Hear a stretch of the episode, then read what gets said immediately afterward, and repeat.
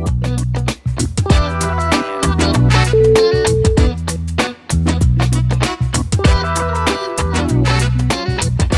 everybody, welcome back to the Pendulum Show. My name is Yodhin Kumar and I am joined by my co-host Theva and Bamba. And this episode we're going to be talking about employment in a recession.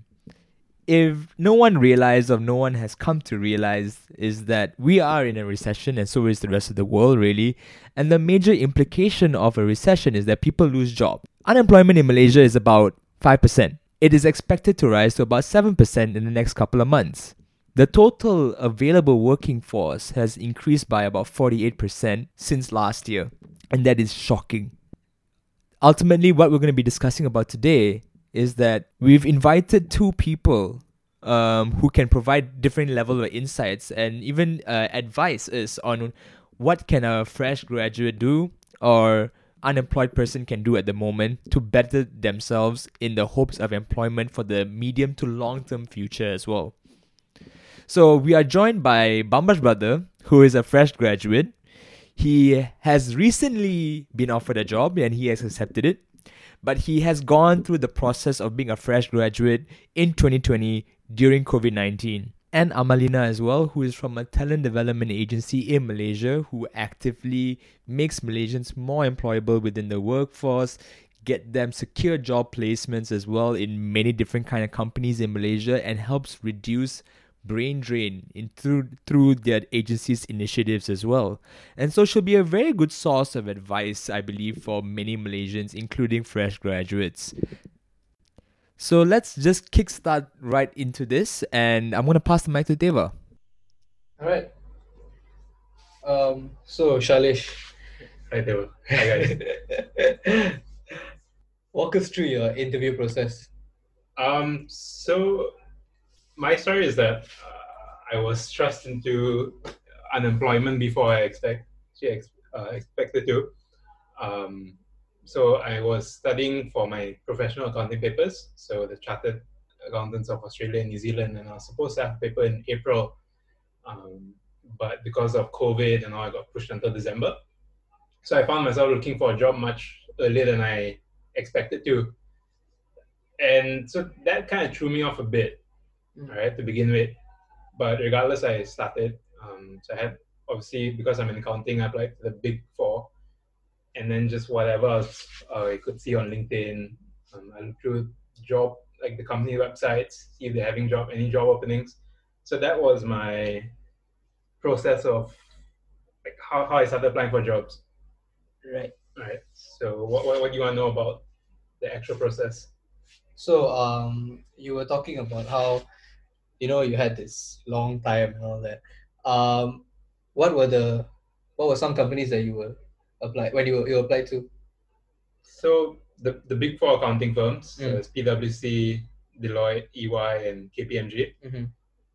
Aside from that, I tried to apply for jobs that weren't just in accounting. So Petronas, for example, Securities Commission, e- even Shopee, for example. Yeah. So, so what, what happened was I started with an initial pool of a few companies that I really wanted, and then I found I had to expand because there were so few opportunities available. Mm-hmm. Okay. Uh, yeah. So, um, when you apply to all these firms, right? Uh, first of all, like how many of them did you apply for, and how many actually got back to you? So I would say I applied for around 20 to 25 uh, positions, but I only heard back from two. Right. Uh, and how long did they take? um, that really depends. So for one, I heard back in the next week, but in another was I think after a month, Right. and even that I had to follow up with the HR recruiter.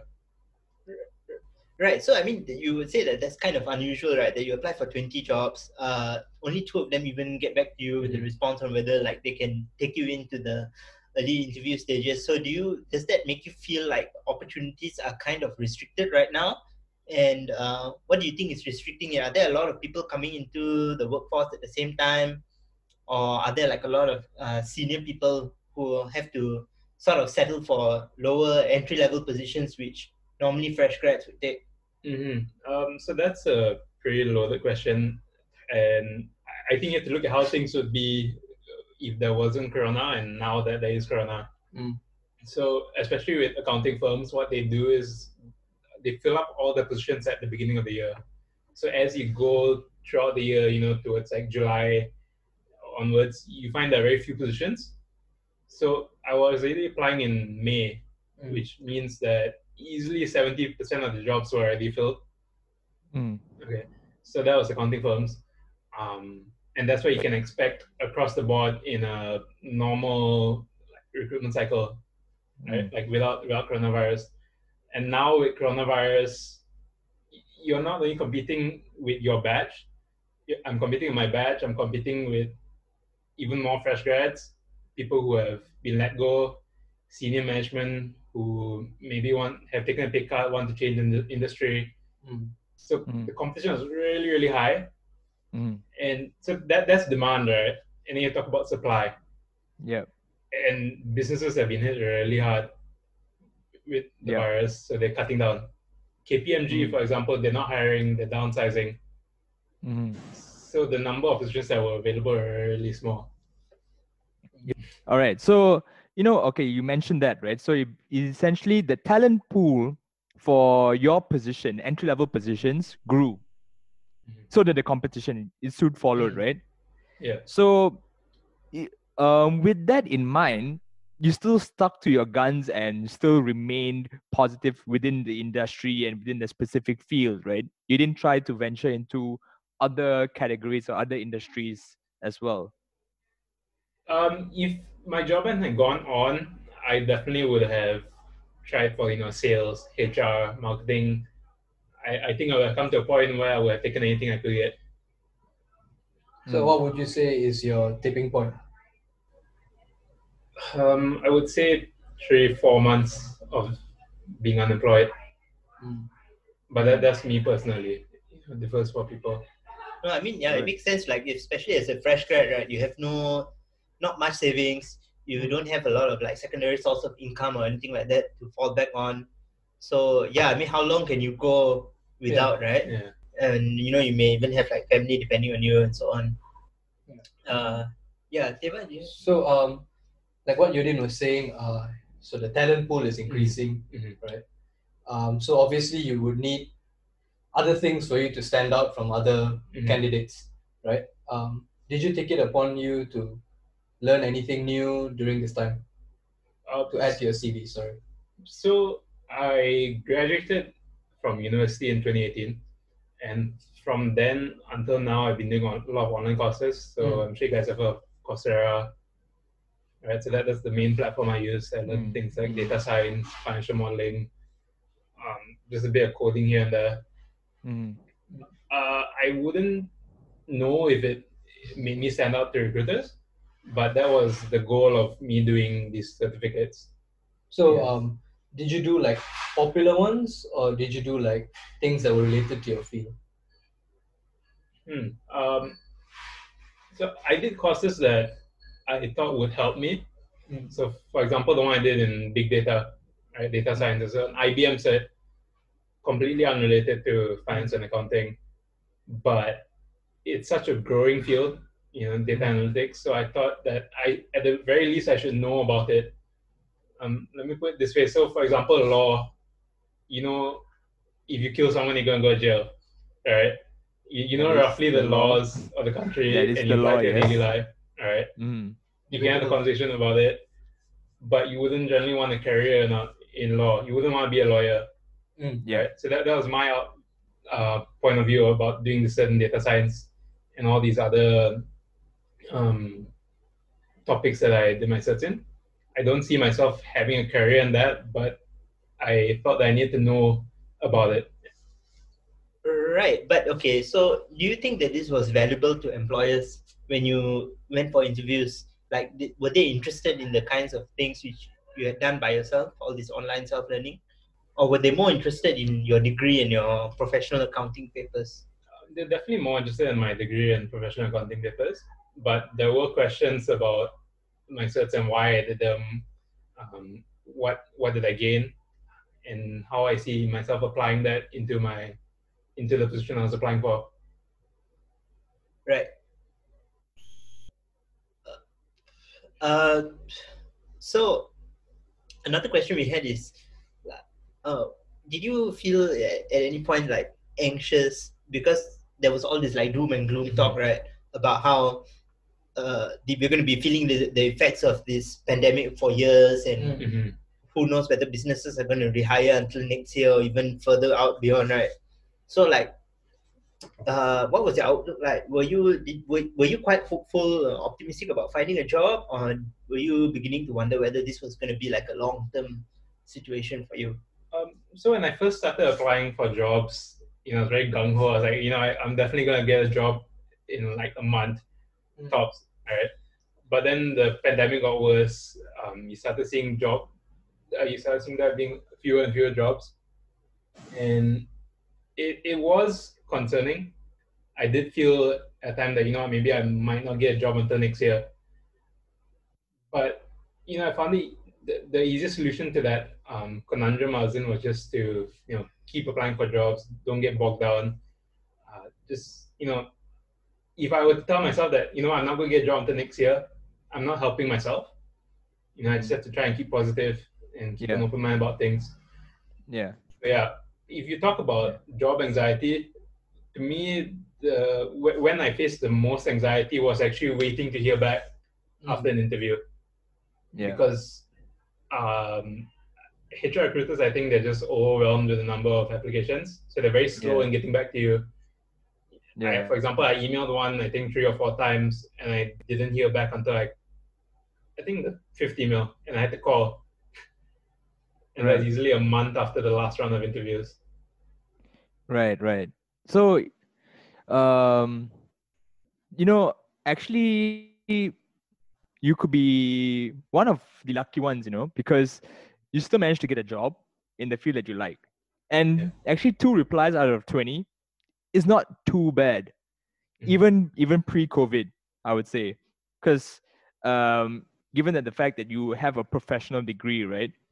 So comparing to those who do not have professional degrees, they don't have non-traditional papers, they don't even have a degree in the first place, right? They're just going down the pecking order further and further, especially with this pandemic. Um, where what would you say that whatever steps you took, okay, it- despite the fact of your degree, right? So the steps you took with the online courses, um, maybe whatever you told yourself mentally, do you think that is like a replicable model to tell someone? Would you still pass on that same piece of advice to someone in a different position?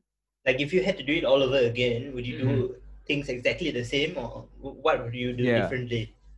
I think I would definitely be more structured. Mm, For example, I would make um, bands of, of companies. So what would be my first preference? What would be my second preference? Third, so on. mm, I didn't do that. I just whatever I saw, I applied. Mm. Right. So if someone, if a company were to call back and ask me why I wanted the job, mm, ch- chances are at the time I wouldn't be prepared enough to answer. Right. Right. So my advice to, uh, so sorry, your question was if I would do anything different, right? Yeah. I would definitely be more structured. But Right. generally, I think I would be in the same position. Right, right. Uh, a lot of people have been saying that the class of 2020 is supposed to be, you know, one of these great generations, right? Oh yeah. Because you're yeah. you're entering the workforce at the worst possible time, but at uh, at a stage where you'll be the most resilient. Um, do you think that um, it does add a bit of resilience entering the job market right now at this point? Definitely. Um, for example, uh, when I applied for an internship, this was a couple of years ago. I Yeah. heard back in two weeks. So from uh, the moment I applied till the time I got the offer was two weeks, Yeah, and that that was when economy was booming. Everyone was, I think, unemployment was pretty low back then. Yeah, So coming from that to this is pretty disheartening. right, But I- right, I think because I kept at it, you know, I just applied. It Mm. definitely was helped with some personal growth. Yeah. And you know, um, another pattern that um I noticed, I mean, I've been when I've been in the workforce for almost three years. And one thing that is supposed to be, I mean, is a norm, so to speak, amongst millennials is that they don't stay at a company for very long, right? They gain enough experience, and then the moment there's a job offer, normally with more money, depends on what the margins are, but you'll at least jump for about additional 20% or so, right? Yeah. Um, so there's this jumping behavior that millennials actually go through until they actually uh, reach a position or reach a certain salary grade that they like, right?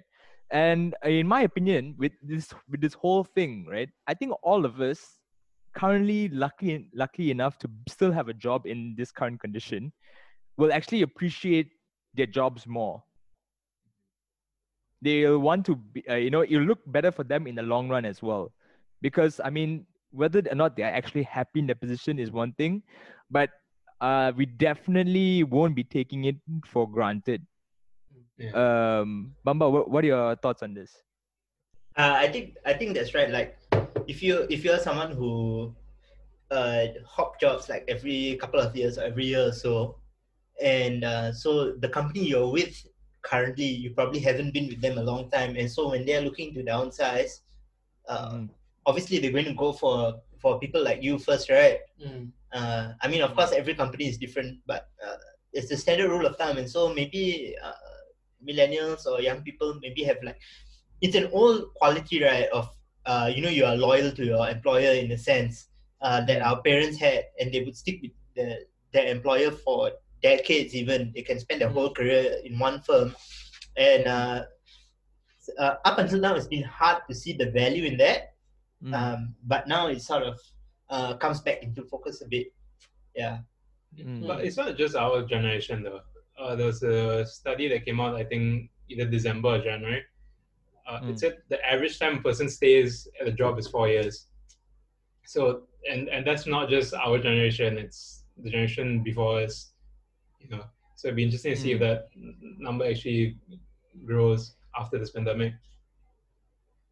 Right. Maybe maybe the sample size was too large. So the length of time of people staying in their jobs previously just offset the average of people in our generation and still brought it down to an average of four. I mean, frankly, within frankly within my group, I mean, within my circle at least, anyway. I'm, it's just pure. It's mainly out of observation, even through CVs uh, of me hiring other people to onboard in my company as well. It's still a very much a very common phenomena. But it, I'm also in a very booming industry. It's very competitive. So the podcasting in- industry, right? That's what you're referring to. the what? the podcasting industry is what you're The referring to, right? The the booming podcast- industry. yes. Who is this Uh, circle he's talking about? Oh, I'm sorry. I have more friends other than all, the two of y'all. You know. wow. Shailene is not Shailesh is not the host of the show, though. Is that just an acquaintance? Is that it? oh my god. What? okay, That's no. all right. All of you are my friends. It's just Shai is not part of the show. Okay, I I know what. Do I need to stop talking so I don't get massacred here? Do you need help digging? You then No, no. You know what, uh, Shai? I'm the guest. How about you take over? so you then tell me about your job hunting. It's been tough, man. Like. no, but like at least at least from my position, right? From my point of view, um, I definitely knew I needed to stay in this company for at least another two years. Purely because COVID, is it? prior, um, no, in line with COVID, in tandem with COVID, because, um, despite the fact of availability of other jobs, right? You do not understand the financial stability of the other organization. I mean, rationally, you would think if they are hiring, they should be stable enough to onboard you because you're wasting unnecessary resources onboarding, right? But it's still a risk. It's something that you would never have gone through your mind um, pre-COVID. At least it went through mine. You need to. I, I think basically we need to be. We become a lot more diligent, and we don't take things for granted as we used to. you know maybe it is also sort of a wake up call to those who are in a job but definitely the ones who are most impacted are not as lucky as us eh, even all of us sitting here even despite yourself right they are work they were for example gig economy workers weren't even making a living wage before covid right so i can't even imagine what how many jobs they might be even doing right now yeah I mean, another another thing that you should look at is um, so you said um, right now you, you should appreciate your job. We we, Hmm. we normally would appreciate your job even more because you know with what's going on out there.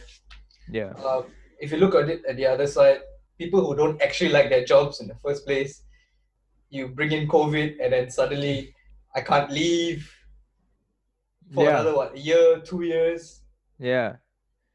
Yeah. I mean that that is the that is the thing you have to battle with, I guess. You have to negotiate with yourself. What would you rather lose or what would you rather have? I'm not sure which one would be a better angle for you to be on. Mm-hmm. But I mean I, if I if let's say if I was advising someone, it's definitely stick to your job lah. Yeah. You you know you still need to be able to survive on your own independently, financially independently. Yeah. But I mean, like when it comes to that, definitely if you don't even like your job, you stayed on, this COVID thing happened, obviously then you continue staying on, then your mental health takes a toll. And this is something that uh even even for founders of, of companies, uh freelancers, right? They obviously go through these lulls. Um, but that's why even if you there's been a lot of posts and a lot of um activities that have been sprung on social media on being more aware of yourself mentally. I mean, I think there's been a surge of exercise uh, regimes and routines Mm. increasing like significantly, even despite the fact that gyms were closed. A lot of people were working out at home, and it definitely does alleviate some uh, mental stress. But obviously, towards the degree, despite the fact you're still cooped up at home. But then you know, it's a whole other thing. Yeah.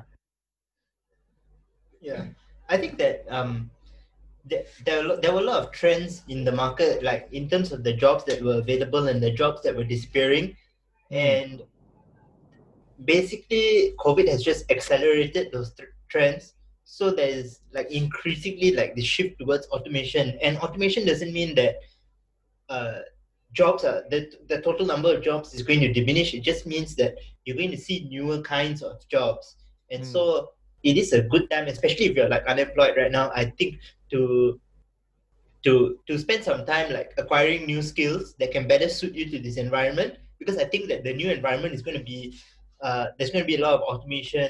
Uh, employers are going to value uh, workers who have the skills uh, to work effectively from home, for example, to yeah. work remotely, right? Mm. And I mean, it's not easy to work from home. You need to, I mean, you need to be tech savvy to to an extent. Um, Yeah. whatever job you're doing, Yeah. uh, you you need to be able to apply techniques to make your workflows more efficient. And these are things which can apply whether you're a programmer, an accountant, or even someone in sales. Mm. So yeah, it's a it's a good opportunity. It's a good wake up call. It's just sort of speeding up things which were happening already, uh, forcing people to adapt. So we just heard from Shailesh, Bamba's used to be unemployed brother. Congratulations on the job. We spoke to Shailesh about the things he did and the steps he took to make himself more employable. How did he weather through this period of doubt and uncertainty as a fresh graduate in Malaysia during this time? But ultimately, um, what we took away from Shailesh is that he was very much resilient in his ways towards finding the job that he wants. But we also have to recognize that many people would not be in his position and are in worse positions, in fact. And we need to provide support to them as much as we can. So, the key takeaways would be you need to be resilient, take steps to be productive, always be learning, um, you need to be hustling more. You know, we can't be comfortable in a single source of income right now because it is vulnerable. We need to be more financially literate as well, I think, as we go throughout this process. um, be versatile, develop soft skills, hard skills as well. But ultimately, we need to be resilient in our mind frame. When we are strong mentally, we can weather through almost anything. And it's not a TED talk. I'm serious. It, needs to get done. Things need to get done. So, moving on to get more concrete evidence from an expert as well. We're speaking to Amalina, who is from a talent development agency as well, and she has many of years of experience in actually dealing with young talents. So she will be able to share some level of insights and advice to many Malaysians as well as they're still finding their feet in their careers as well, and especially fresh graduates who are still trying to get their first job. And how do you make yourself more employable to employers? And how are employees actually finding potential candidates as well to fill up these positions? Are, are companies still hiring actively? What are these processes like? We'll even get into the credibility of online certifications that many people will be taking and should be taking, in fact, actually, is not to negate the value of it, but how credible is it in the eyes of the employer? So, without further uh, ado, alright, I'm going to pass it over to Bamba. This episode, we want to talk about what it's like being a fresh grad or somebody with entering the workforce for the first time under very difficult economic conditions. And so, further to that, we have on the show with us today Amalina, who works at an agency which helps develop talent, especially for people who are new entrants into the workforce. Uh, and even people who have already been working, and uh, maybe she can have some insights on this to share with us. So maybe we can start with Amalina. Uh, what is the kind of work that you do? Hi, everyone. I think Hello. Bamba explained my work very well. Thanks, Bamba. Right. Yes, it wasn't given by Amalina whatsoever. right, right. Okay. So, uh, Theva, do you want to uh, Okay. start? Okay, uh, so Amalina, picture this. Uh. I just came out of uh, uni, right? And I'm looking for a job. And come to you. Uh, what would your advice be? Firstly, I'd ask, uh, how are you? So nice. That is so polite. this is why she has a job. Talent agency, yes. Yeah. Yeah, how are you? How are you? I'm fine. Ah, okay, great. Um, what what field are you in? Am I supposed to answer these questions? I have to know the background before. no, no, okay, okay, okay, I let, get let's it. say Um, like he's in, in like engineering or something. okay, let's say yeah, let's say I'm in engineering. okay no it doesn't matter actually but okay um, um yeah firstly like i have i i have um, a few advice for graduates who are just coming out or had just come out like fresh one year or you know they're still looking for jobs i understand that right now is a really difficult time for everyone especially fresh graduates um, but on the bright side, I just like to start off to say that there are companies that are hiring. So it's a matter of how you maneuver yourself during this time. Um, firstly, you know, um, take in all the financial uh, reliefs, the efforts by like the federal, state, or whatever release that are available. There's like financial aid, the moratorium. Um, maybe there's a PTPTN loan delay, like anything um, to help relieve yourself financially first.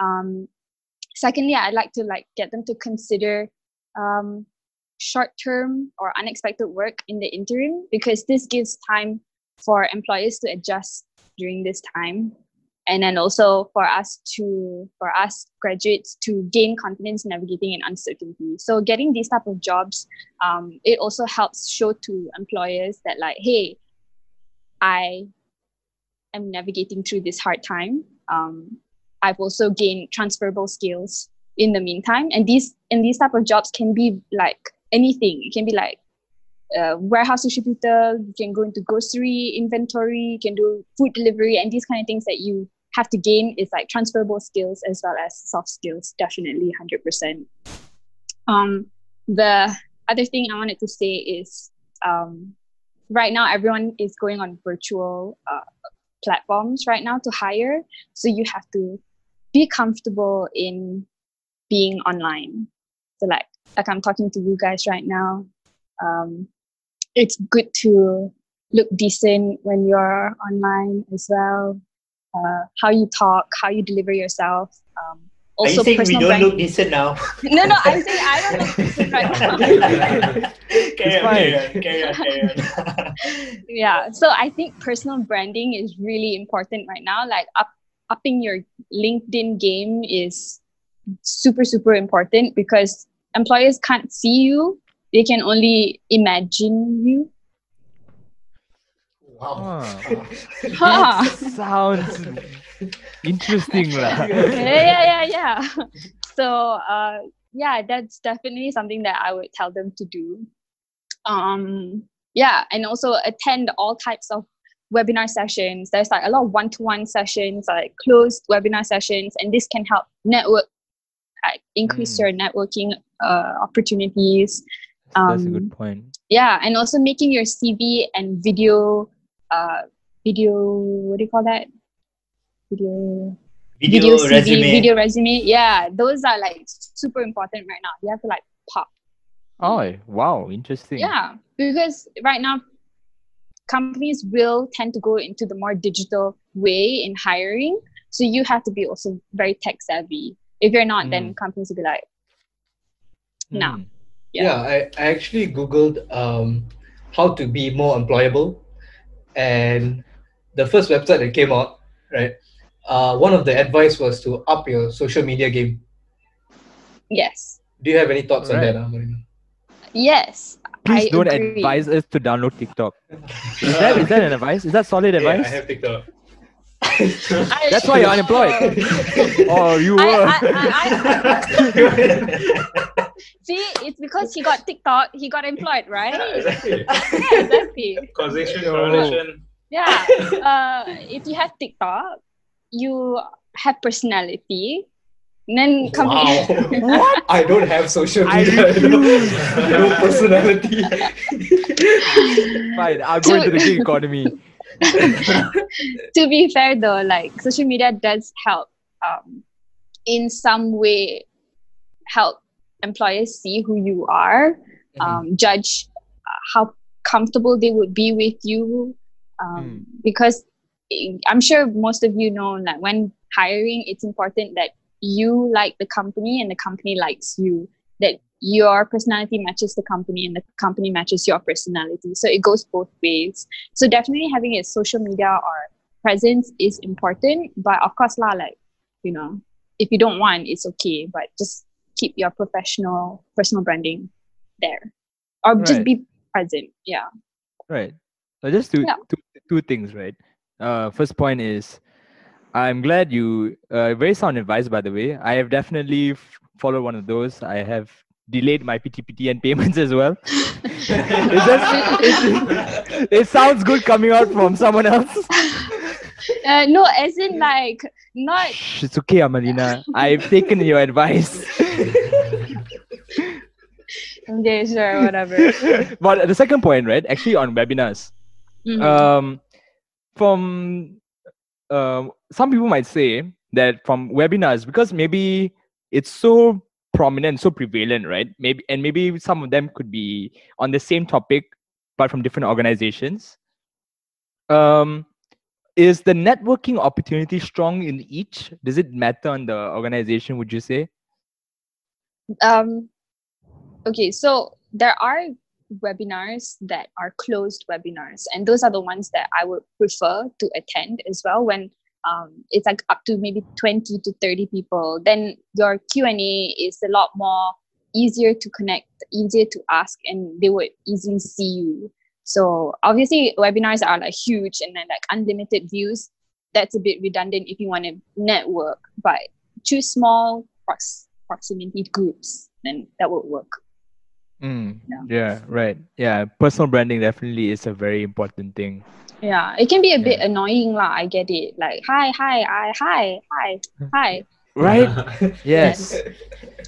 yeah i'm glad you guys understood that okay Okay, Yeah. Amalina, should we upload our video resume on TikTok? Hundred percent with the dance. I'm kidding. Oh no. Plus 50% employability, right? Creativity, right? Man, no. Okay lah. all right, all right, all right, all right.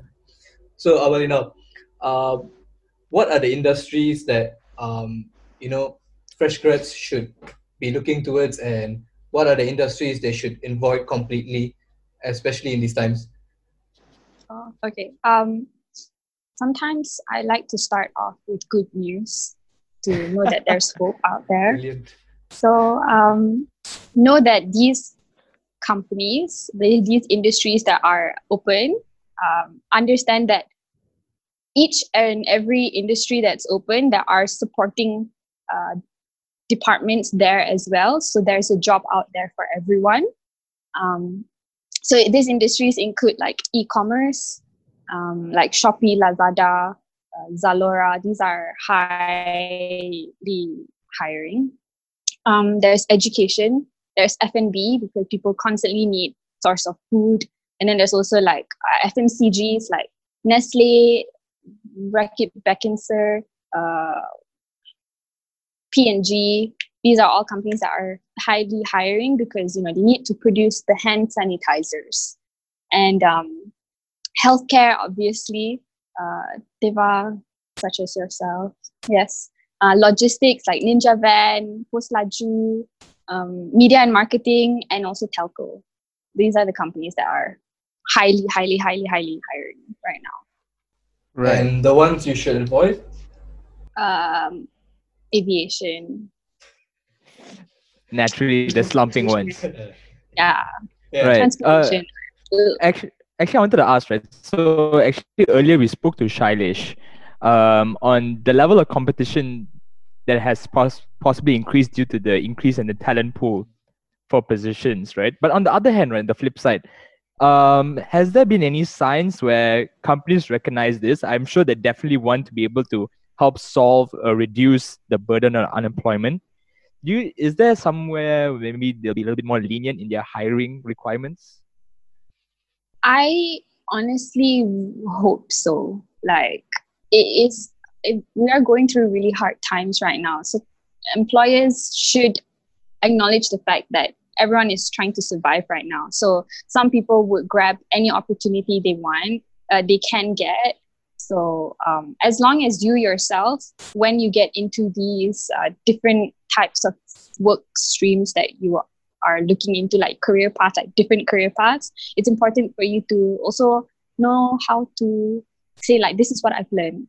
This is how I can be adaptable. And I think one thing is like adaptability is number one for every company. Like if they know that you can adapt, they will probably consider you a lot higher than people who just go like, oh, I didn't learn anything, or I didn't take chances, or I didn't do this. So yeah. Um, do you think most people should um, focus on their field or like, you know, try new things? Um, so like okay, let's just say someone who has been wanting to be a pilot all his life, right? Um,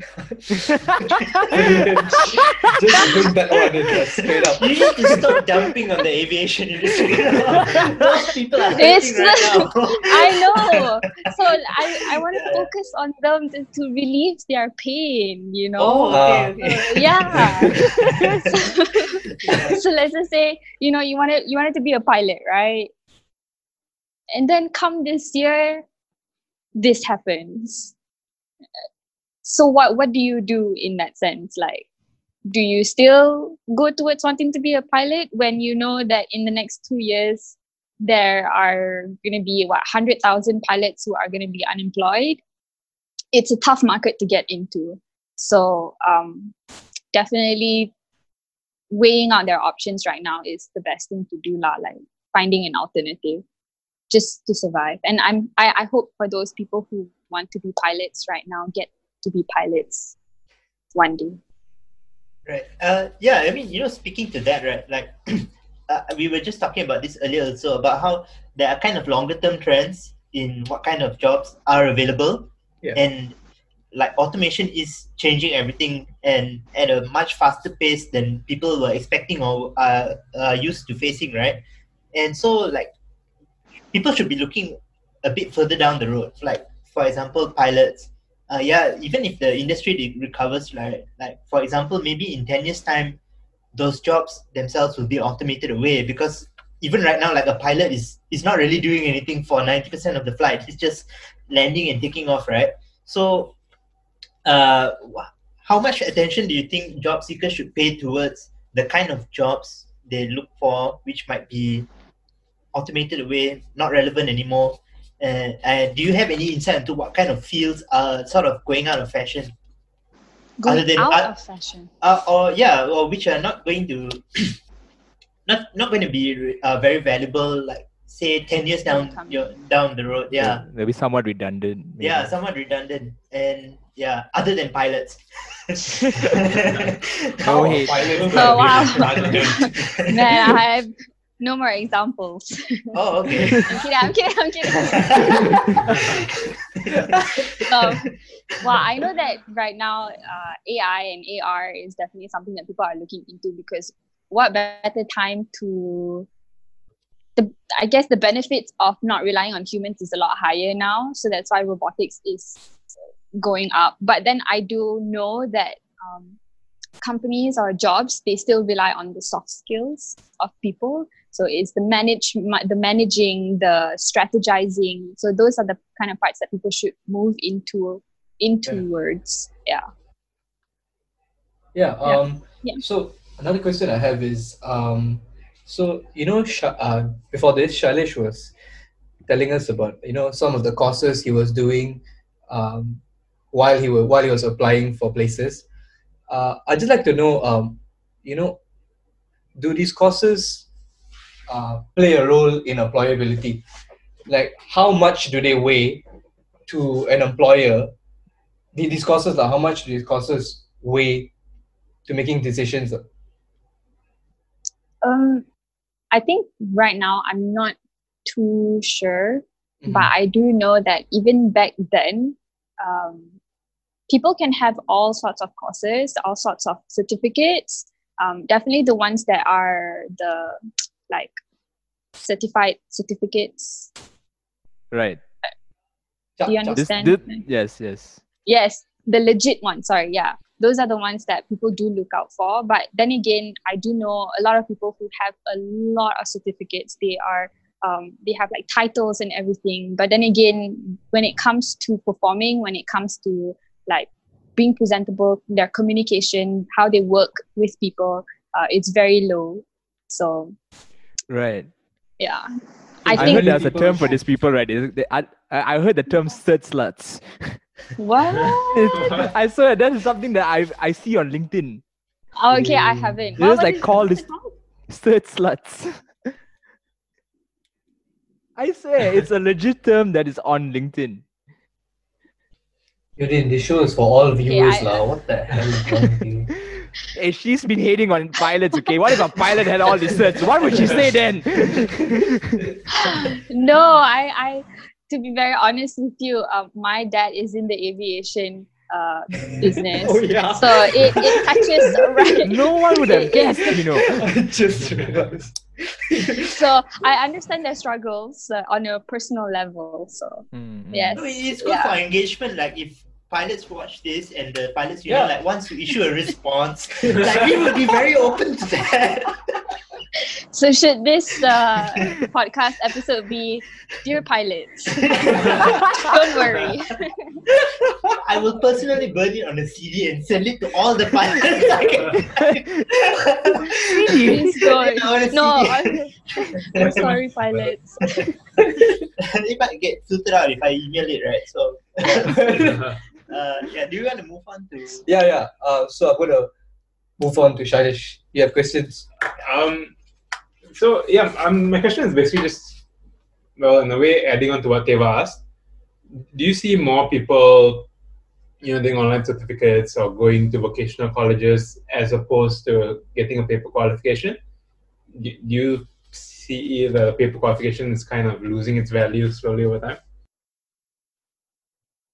Okay. Um, from my understanding or from my point of view, paper qualifications are only looked at by the bigger companies or the more established organizations. So Mm. people who you know look decide not to continue and decide to take like professional certificates to specialize in specific areas of where they want to go to in their career path, they should definitely look into um, growing companies like entrepreneurs or like um, app companies that are growing. So those are the places that they would definitely value who you are and your skills rather than um, what you are on paper. So would you say it depends on what field you're interested in? Yeah, definitely. Yeah. Like, yeah. So let's just say someone in digital marketing. Yeah, I'm using a different example. Okay. Um, uh, someone in digital marketing, uh, you're really good at um, what designing. You're really good at copywriting. Uh, these skills, maybe you don't need to go to university for, right? Like it's a skill that you can harness, and maybe if you already have a degree in hand, um, it's definitely an enhancer to what you do. But definitely, in the end, it's what you're able to deliver, right, to the company and these skills that you can deliver they can only be done like by practice so But do you think the lack of a paper qualification uh, limits your growth in a company? that really depends on um, the company that you're looking at like if they do limit you then are you in the right company are you valued i don't know Right. Right. But um maybe um I know the focus is fresh grads, right? But then maybe for example the next step um of qualification would be a postgraduate degree or a master's. Right? Would you say it is viewed the same way? Like um does it add is there any uplift in value in having those additional qualifications on top of what you already have? okay so these kind of um, things that i've i've debated a lot with my friends um, i have a lot of friends who right after uni they go straight to masters. So these kind of things like um, is it beneficial for you? Like because when you come out you might have to you are also like fighting and competing against fresh graduates right? Like because you don't have experience um, in my opinion, I think experience is really important. Like being in the working force is really important. Uh, that's where you get most of your skills. That's where you learn the most, like hands on. Um, and therefore, like taking your masters, uh, it's really important to see like if you are a fresh graduate, you've done your degree, you go into your first job, you move on, and you have a career path that can only progress significantly more if you have a master's degree. So that's when you can definitely consider like highly like okay this is when I really need a master's degree. But other than that, right now um, statistics do show that masters people with masters who are um, like get MBAs or anything they are not highly sought after. So people with masters from degrees like uh, from after they have worked they go into like AI or computer science or um, any other fields, these are the kind of people that would get paid significantly more because of their master's degree because they are specialized in that field. Yeah. Hmm. Okay. So specialization definitely does count. Yes, but if you're taking a degree like your master's just to do your MBA, um, you have to consider whether you want to go into a leadership role. Then maybe your MBA would make more sense. Yeah. Right, right. Okay. So, um, well, technically, I was going to go into the gig economy question, right? But maybe a good segue before that would be um, traditional education versus the new new normal sort of education of what uh, Shai has basically gone through. So, online courses, um, virtual learning, and things of that matter. Um, what do you have a sense or do you have an inside thought opinion on what would be the future of universities or what role would universities play in the future now that these courses are prevalent and that it does open doors for a lot of fresh graduates Um, for universities, right? Um, I do know that some universities, because uh, my job also encourages me to meet up with a lot of universities. So we do have a lot of conversations with universities, both private and public. Um, these universities they do focus a lot on um, unem- like employment rate for their students, right? So they always want to make sure that their students are employed right after graduation. Um, so what I understand is that a lot of uh, universities, one, they do look at um, placing their, their students in internships. So uh, there's a lot of universities who do the whole um, like one semester in university and the other semester in the workforce, right? So now a lot of universities they look at um, wanting to place their students in internships. So um, actually, one university I talked to, they actually wanted to like because the students are not even going to classes, they want them to be placed in companies until they graduate, kind of thing because they do value that working experience is really important for their students. So that's why they have contacted my company to help um, match them with industries that are looking up, looking for students to hire. So that is one part that I think if you're not sure of what you want to do, like going into internships right now is really um, helpful because a lot of companies, one, they may not be able to pay for a full-time staff. So they would give you work that is not menial.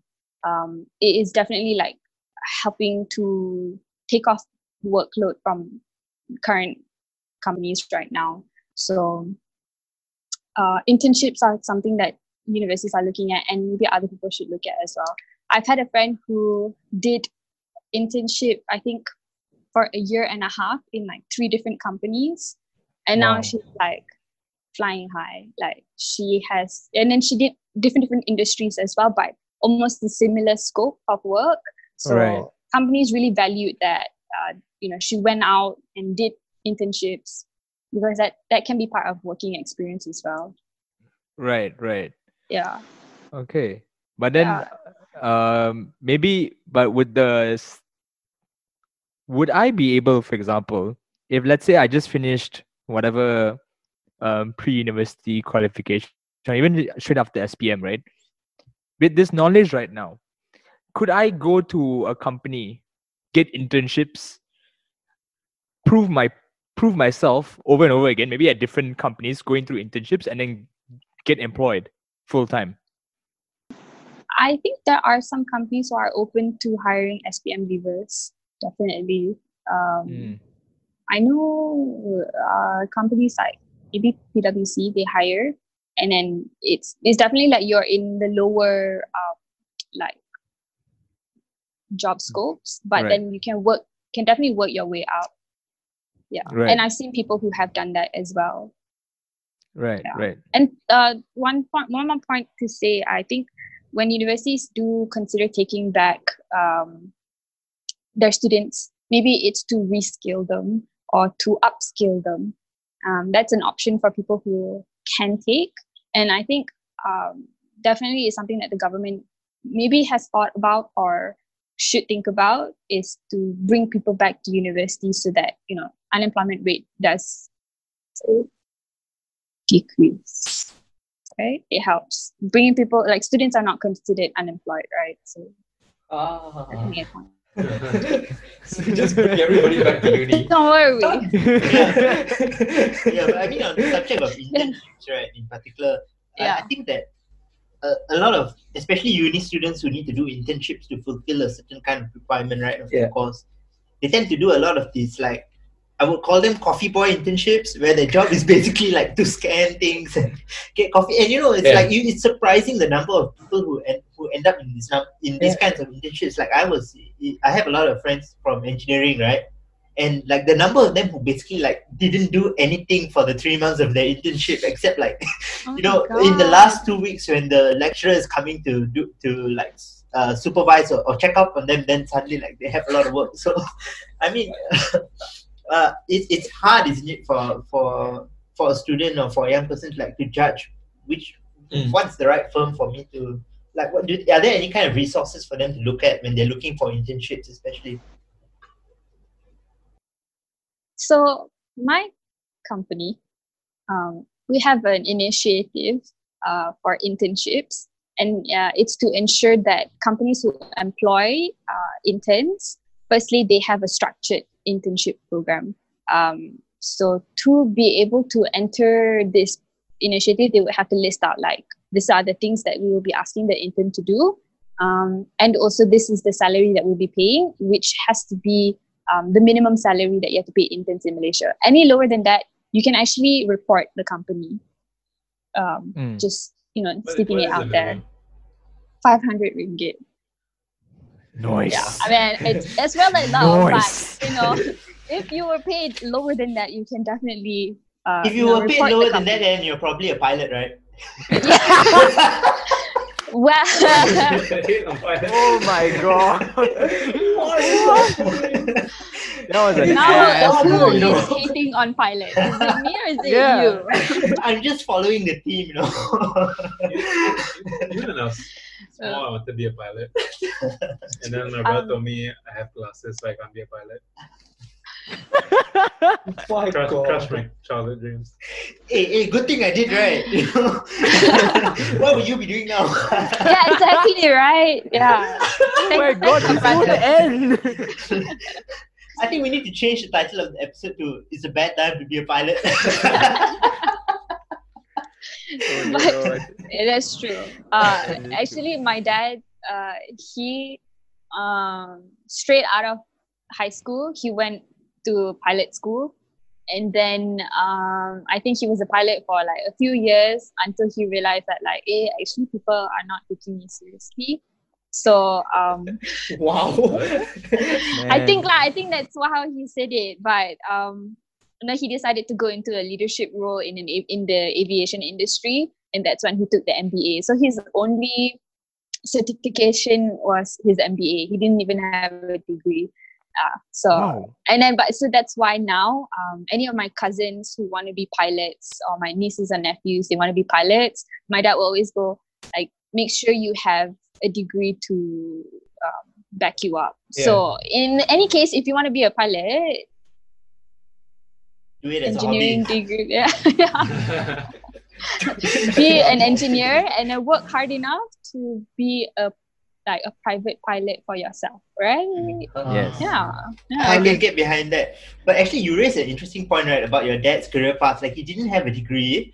Uh, he was a pilot, and then he wanted to get into leadership, and then he went and did an MBA. And I have the sense, right, that our parents' generation, that this was a path that was open to a lot of them. Like, I hear even like from my mom's uh, friends who they didn't even have an accounting or finance certification, but now they work at places like Kenanga, and you know, uh, just by experience, they work their way up and they're at the top of the line. But it feels like right now, um, it's reversed yeah, and uh, do you see companies shifting back to the model where they look at? Uh, You mentioned big firms are a bit like recalcitrant, right? They like to look at whether you have a degree or not. And I know that they even pay you less for the same job. Some of them, if you have a degree or if you don't have a degree, they look at that as well. So, like, do you see a shift back towards the mindset of uh, I want to look at uh, your skills and experience instead of just um, the the the degree you got, the piece of paper that you hold in your hand? Yeah. So I think my theory is that um, big companies they look at uh, paper qualifications because they get a lot, a lot, a lot, a lot, a lot of CVs in a day. So the only way for them to see how fit you are for the job, uh, air quotes, um, is that you know you come from a certain university or you have a certain background. So it, it is just their way of narrowing down their candidate stream, right? So um, maybe they have to relook at how they work because a lot of people now are moving in towards other companies, right? Like growing companies like Grab. A lot of people are going to like Zalora. These are people who um, actually a lot of them don't have the paper qualifications. So maybe these kind of companies they look more closely into talent development, like in-house talent development. Mhm. Yeah, Yeah, that's my yeah. it's basically like which resumes which they pull out of the pile, right? Because like when you have an interview in the industry, like that's when you know whether this person uh, actually shapes up to what his CV says, Yeah. right? But the, so what you're saying is that the problem is that you don't get picked out of the pile anymore because you didn't have that on your Yeah. right. Yeah. which is really sad. And I hope that companies start to relook their hiring processes, which I hope they do. Right. Yeah. Um. Okay. Um. You know. Okay. So majority majority of the time when normally when we think about getting a degree it's very transactional right? Because you think in your mind i'm getting this degree to fulfill an end. It's a means to an end right? To get a job. But um, maybe sometimes we tend to downplay the role of the university of universities in shaping your soft skills right? Because that's you're not going to be able to develop that easily through online certifications at all you can have an online set for live coaching, but I really doubt that that will actually mean anything to me. So um, even for you know for, for leadership roles, even um, uh, especially going into research, you know, um, liberal arts, for example, right? So even the fact because um, I'm I have a basically I have a feeling or it's more of a fear really that if we gear so much into virtual learning that the essence of social interaction, face to face learning, even clubs and activities, societies, um, research, right? It all starts to dissipate. And there's there's consequences down the line, you know. We we don't know because in education, these universities are institutions themselves, right? So we're legit we're really questioning the existence and legit- legitimacy of these institutions right now. And there could be have having several or really bad repercussions in society further down. We, we might never know, especially if you're, um, you know, there are a lot of um, prominent feminists uh, coming up within academia, gender studies, all these sort of fields, right? So um, I would um, like to think that um, we we always have to even the process of critical thinking i think that also comes into play when you get an education. I don't know it, it is possible to get one i mean develop that set be problem solving. But i guess when you more when you share ideas with one another right that's a different thing altogether. And um when it comes so again if maybe it applies to uh, other kinds of fields as well but would you say that uh would you sort of agree with what i'm saying? Yeah definitely. Um i think there's a study that's going around talking about even like as young as a toddler right now they're not in school right? So they don't have uh, interactions with other people. Um, mm. so how would our younger generation grow up to be in the future when they don't have social interactions with people? So definitely it stems with you know now universities um, how do you even talk to people nowadays? Uh, maybe there'll be a, a course in the future like how to be a human being how to socially interact. Right. Yeah it, it's something that is really Download scary. Download this talk to a person. Yeah.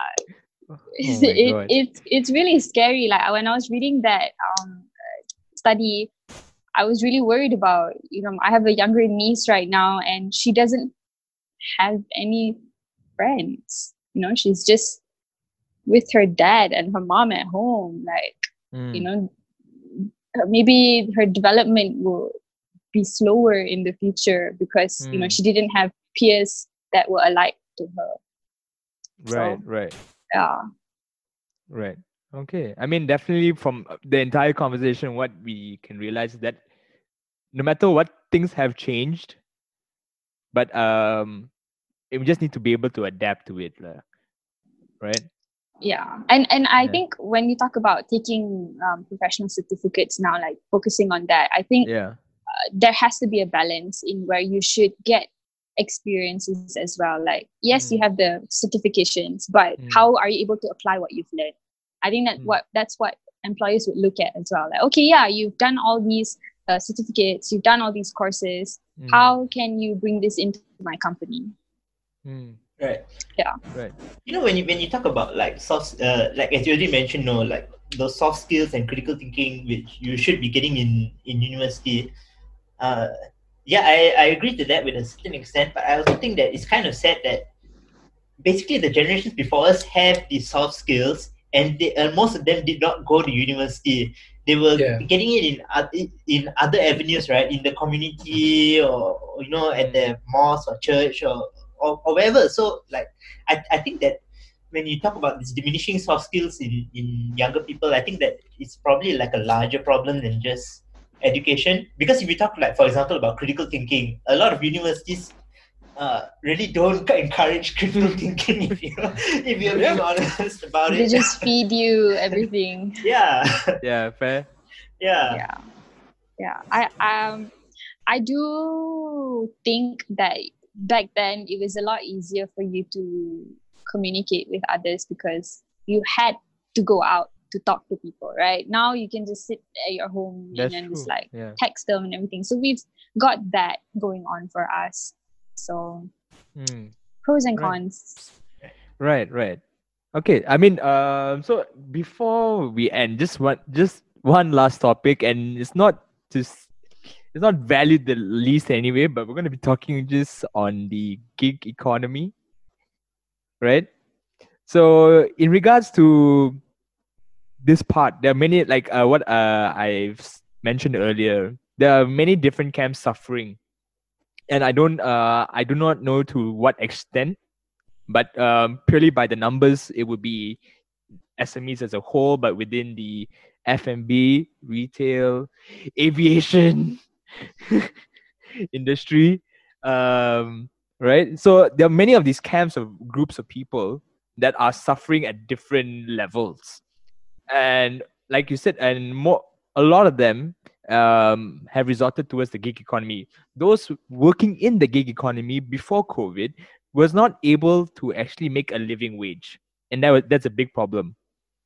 And there's also a handful of providers that actually um, provide these platforms right? But you know there's also a there's a change of demand also right from consumers wanting these um these services as well because mainly because of lower incomes um so essentially um, PENJANA has, uh, for example, um, funneled in about 75 million into the gig economy, right? And um, with that, right, and with that, with everything that's going on, whatever we just spoke about, right? Do you think that um, the gig economy can be a sustainable job, at least for the short to medium term? yes. Uh, i think yes definitely. Um, because you know hustle demi hasil yes. So they're living that hustle life right? And um, i think before this they weren't it wasn't an in demand job. Like i during mco i didn't know how much i needed a delivery guy before. Like they are so they're like my number one guys now like 100% i would use them on a daily basis to send things to my mom or my mom send me food. Um, so definitely it's something that is sustainable but not for a very long time because i'm sure uh, people would find other ways. Um, sorry i'm like running out of uh, words. It's fine. yeah, yeah, yeah. Yeah. But how you explained it, it's definitely true. Uh, gig economy right now, I think the the the injection of the money is definitely helping right now um, because they understand that bigger companies, bigger corporations are not hiring, and they need to find ways to help people to sustain, right? Um, And that's why you see a lot of uh, fitness instructors during MCO going into what wet market work, Mm, um, mm, you see a mm. lot of people becoming grab delivery guys or Lalamove or mr speedy and there's like so many other avenues that people can work into right now so Mm. one of my points as well for advice is just to take whatever you can get but ensure that whatever you take you understand um, what you can take out from it like your transferable skills your soft skills um, how you Mm. manage a client if there was an issue in a delivery let's just say how did you manage that situation how did you manage conflict Mm, um, mm. That's true. That's a good point. yeah so um definitely being in the gig economy right now you have to be someone that is willing to take a risk Right. because a lot of people want stability right now but being in gig economy being being a gig worker uh, you're not getting that stability so that's why you see a lot of people. I think I have a friend who got laid off and now she's like selling cakes on Instagram. Hmm. Um, and yeah, um, and there's a lot of people who are just trying to make a living again. So social media has helped them, you know, promote. I'm starting like I'm baking right now. Actually, I even started selling cakes. Would you like to first to like drop it in this podcast? Oh, hang on, plug it, plug it. Plug it. Plug it. No, I won't because now I'm too. It requires a lot of uh, hard work and to make the cake. What? oh my god. You have no, actually, okay. you have No, destroyed your credibility. You know? so uh, the time where I decided like, hey, I can um, start selling these. The minute I said like, okay, and I started taking in orders, I went to like seven to ten shops and I couldn't find any baking supplies, and that's when I realized there's so many competitions out there for home bakers. Uh, am I willing to be one? Uh, Should I focus on other avenues of my skills? no, but why did you want to be one? I mean, you you're not making it your primary source of income, right? uh, yeah, it was actually just for the fun of it. Like uh, Na- Mm. Nazim said that this is the best banana cake he's ever had. Then when I give it He to my to family, yeah, I know, no, no. How many banana cakes better has he had before? Uh, I'm hoping he's had so many that he has narrowed this down to be the best. Yeah, I trust him. yeah, yeah. But definitely, I think it was so hard to. I, I realized that how hard it is to even start your business right now. Um, Mm. You have to source out for your um, sources, like where to get your supplies, um, Yeah. how to send things out. It's a lot of things that you want to consider. So I would just leave yeah. out. I don't want to crowd the space, you know. So I just let it to people who you know want to be in the space. It's Right. very condescending.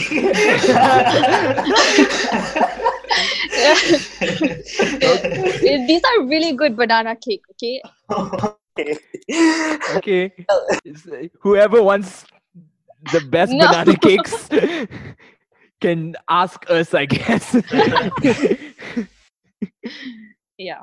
I, I hope that has answered uh, your question. yeah. Uh, very much satisfied with the responses. Very much realistic and in line. Um, got a lot of fresh new perspectives as well, especially on the aviation industry.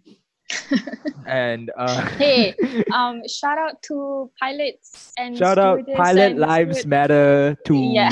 she she has right. She has my dumped on pilots. She has dumped on digital marketers. Now she has dumped on the banana cake community also. no, actually, this is my way of uh, you know showing gratitude to them and saying like, hey, you know, big ups to uh, you guys. You know, you're strong. Well, like I feel sorry for you. okay, you know what? We've done enough damage this episode. Yes, yes. yeah. Right. Uh, okay, cut. Oh. Thanks, everyone. but yeah, seriously, So- thanks, Amalina. Like, we, Yeah, yeah. you So I guess uh we're done, right? yeah, yeah. We Yeah. done? Yeah, yeah. So uh just let me just close off. Uh once again, thank you Amalina for joining us on this very special episode. Um uh spending your time with us as well to talk about employment in a recession. And um, for those of you who have any questions that you might want to ask Amalina, just like DM us, send us an email, uh, whatever you like as well. And so, uh, thank you to Shai as well, coming in as our, our fresh graduate as well. Thank you very much for spending your time with us. Congratulations on getting a job during Thank these uh, hard times. Thanks, Amalina. Yes, yeah, it's really uh, congratulations. I'm not gonna clap. yes, okay, great spirit. Love it. Okay, on that note, uh, thank you very much, everybody, and good night.